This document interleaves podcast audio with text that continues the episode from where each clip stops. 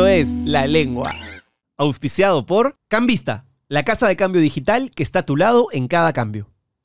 Y eso es porque tienen una expectativa sobre ellos mismos excesivamente alta. ¿ok? Es que hay mucha competencia. O sea, desde los estudios y todo, hay mucha competencia. Y ellos mismos se exigen, la familia, algunas, depende, existe de todo, se exigen y todo eso, ¿no? Entonces, por ahí de repente podría haber un, un vacío, ¿no? En ese sentido, emocional, existencial y, y todo eso, ¿no? Y a veces decir el tema este de que me siento mal, tengo depresión o algo así, creo que desde mi punto de vista, ¿no? Desde mi perspectiva en Japón todavía es como que da un poco de pena. Como que les quita el honor. Algo así. Es que tienen No, esta onda de guerreros bien, bien marcadita. Sí, sí, sí, sí, no, y todo trabajo, trabajo, y vamos a trabajar, vamos a sacar adelante esto, vamos a eso, que a mí muchas veces me llena, ¿no? Y me ha ayudado para hacer mis cosas, ¿no?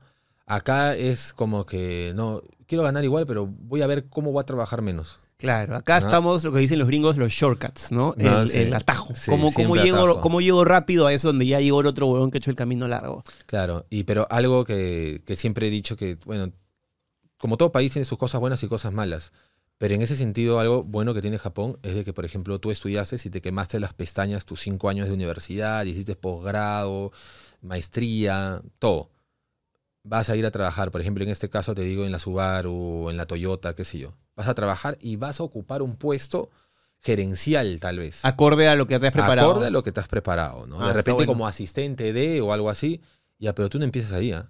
Tú empiezas haciendo asientos, como todos, ¿no? Como los extranjeros que vamos allá a trabajar. Tú empiezas haciendo asientos, empiezas metiendo mano en el motor y todo eso. Después de un año te van ascendiendo. Después de un año te van ascendiendo. Todo el mundo sabe que de repente vas a llegar a ese lugar porque ya han hablado contigo, ah, estudiado en la Universidad de Tokio, he estudiado en eso, todo, pero vas a pasar por todas las áreas. Y a mí me ha tocado alguien que creo que era como ejecutivo de ventas, algo así. Pero era, tenía rosa internacional, el chico. Y hablaba inglés, francés y japonés. No hablaba español, ¿no? Pero vinieron y me dijeron, Kaneko, enséñale. Pero ya desde la pinta, por decirlo, del japonés, ya sabía que era un japonés diferente, ¿no? Y hablando así me contaba, ¿no? Y ya él también se tenía que malograr las manos ahí, este, haciendo el asiento, haciendo esto, sudando, igual como todos, ¿no? Qué loco, qué Y baja. de ahí ya, o sea, después de cinco años ya llega a su puesto gerencial. Ojalá, ojalá pronto pueda estar por allá por, para conocer un montón de cosas. Hablando un poco del tema técnico, saliendo un poco del tema cultural, eh, ¿cómo te sientes tú? ¿En qué momento empiezas a sentir que la cámara y tú pueden ser algo que se lleven bien? Eh, sé que tú tienes una base de publicista, la base de internet, la idea de, de- del contenido pues de todos estos animes o dibujos animados o cosas que llegaron a Perú. Pero la cámara y la relación con la cámara no siempre es algo tan amigable de arranque. Tú siempre tuviste No, no, lo que se me hacía fácil, un poco, bueno, ni tan fácil, ¿no? Porque igual me daba ganas de ir al baño. Pero las exposiciones y eso era, era bueno, Ajá. exponiendo. En, en, digamos, en la En universidad, el en la colegio. siempre fui de palabra fácil, ¿no? Y, y- pero tema técnico con la cámara, o sea. No, eso lo fui aprendiendo y la primera filmación que me acuerdo que dije quería hacer un especial de Halloween, creo que en el 2016, eh, fue horrible. pues. Un- una vergüenza ajena, pero de aquellas, ¿ah? Y nada, nada. Pero poco a poco, ¿no? Poco a poco ya. Yo creo que no sé si mejoras o ya te acostumbras a lo ridículo que eres de- de- en la cámara. En la curva de aprendizaje hay un poco de esas cosas, sí, efectivamente. Entonces ya te, ya te empiezas a querer y te empiezas a, a aceptar más o menos cómo eres y si te gusta, yo lo seguí haciendo, ¿no? ¿Cómo Ahora es- no sé cómo seré. ¿Cómo es tu setup técnico para grabar? O sea, ¿qué cámara usas? Una Eh, GoPro. Ah, con GoPro. Sí, GoPro y a veces, depende del lugar, le meto una- un micrófono extra a la GoPro. Lo que pasa es que yo hablo de videojuegos, figuras, ¿no? Para los que no me conocen, hablo de videojuegos, figuras. No lo juego, o sea, mis videos no es jugando yo el juego, sino yo cuento la historia del juego. Es como un documental de videojuegos. Entonces a veces agarro un juego y, y cuento la estructura, los problemas que hubo en el tema de la composición del juego, qué pasó, características, cosas que de repente no se hablan mucho, porque normalmente si hablan del juego, hablan de la historia del juego, pero de repente no cómo lo hicieron y todo eso. Yo pensé que usabas la GoPro porque entrabas a tiendas de repente donde es muy rochoso entrar pues, con una cámara. No, sí, también, claro, por Ah. eso. Y tengo una serie que es como la búsqueda de lo retro, le digo, Así porque es. voy a las tiendas de segunda mano y escarbo todo, o sea, Y ahí la rompes, ¿no? y sí me ha ido bien, me ha ido bien. Ha habido, sie- siempre hay épocas, ¿no? Claro. Pero es lo que más me gusta hacer y sí, es de repente por lo que más la gente me reconoce, ¿no? A veces encuentro cosas maravillosas y a veces las tiendas son más o menos, pero así me, me gusta rutear e ir a las tiendas porque es como, como si fuese un mercado de pulgas, porque todos están en las cajas. Entonces he encontrado, por ejemplo, una Game Boy Like, ¿no? Este, que es cara, de, ahorita la venderán a 200 dólares, 300 dólares, a 5 dólares en esas cajas. Alguien que evidentemente no sabe lo que está vendiendo, ¿no? Ah, bien, sí, exacto.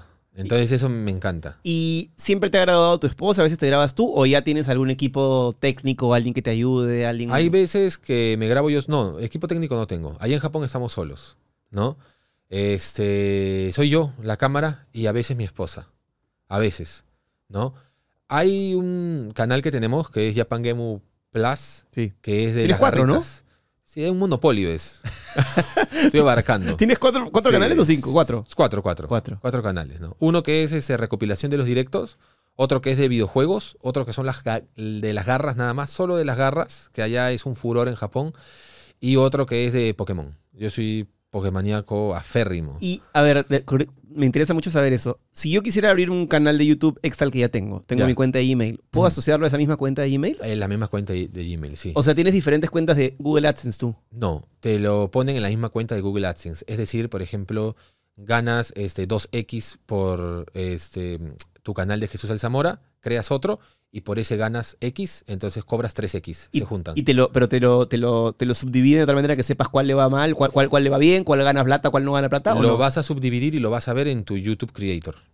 Ahí, te da, ahí vas a ver cuánto has ganado por este canal y por el otro. Pero cuando cobras, o sea, está el monto total, ¿no? Ya tú te encargas de ir a tu Creator y saber tal porcentaje fue de este canal y tal fue del otro. Y entonces, con ese conocimiento que yo recién estoy aprendiendo, te pregunto. Por ejemplo, si yo tengo la banca, la lengua y hazme la que son mis tres proyectos. ¿conviene tener los tres en un canal o conviene tener cada uno en un canal diferente? Desde tu perspectiva, a, a mí yo lo- hubiera hecho como tú lo haces. Los tres en un canal. Porque si bien el enfoque no es igual, la temática sí. de Son acuerdo. podcasts. Perfecto. Entonces, ahora, No la cagamos, muy bien. ahora, si vas a hacer algo completamente distinto. claro, ahí sí. porque vas a captar otra audiencia, ¿no? Claro, ahorita tu audiencia, si bien es este, la lengua es más relajado, ¿no es cierto? Entonces, este, bueno, de repente en una cena familiar van a ver la banca, de repente están ahí en el trabajo, por rato están que se matan de risa con la lengua, que es un poquito más así, pero va, va por Sí, ese lado, ¿no? Qué bueno, puta, qué bien. Yo también lo pensé así y felizmente no la cagamos. Porque decía, no le estaré cagando. Sí, es que son podcasts, aunque el enfoque, como te digo, es diferente, son podcasts. Sí, y, el final, y, el, y el blog de viajes es algo muy, muy eh, todavía. Poco, poco recurrente. Entonces Claro. nunca sé cuándo voy a tener esa misma Ya. oportunidad. Entonces, lo del blog de viajes, de repente podría pasarme por mi cabeza este, sacarlo. De Abrirlo. repente, sí. ¿no? Pero claro, si le vas a dar Continuidad. continuidad, porque si no es una bala perdida. Así es, sí, sí, sí, sí, sí, claro. Si no, no. No te pierdas el video completo. Suscríbete y activa la campanita. Esto es La Lengua, auspiciado por Cambista, Samsung, Pinturas Color, Agora Club, Bacardí,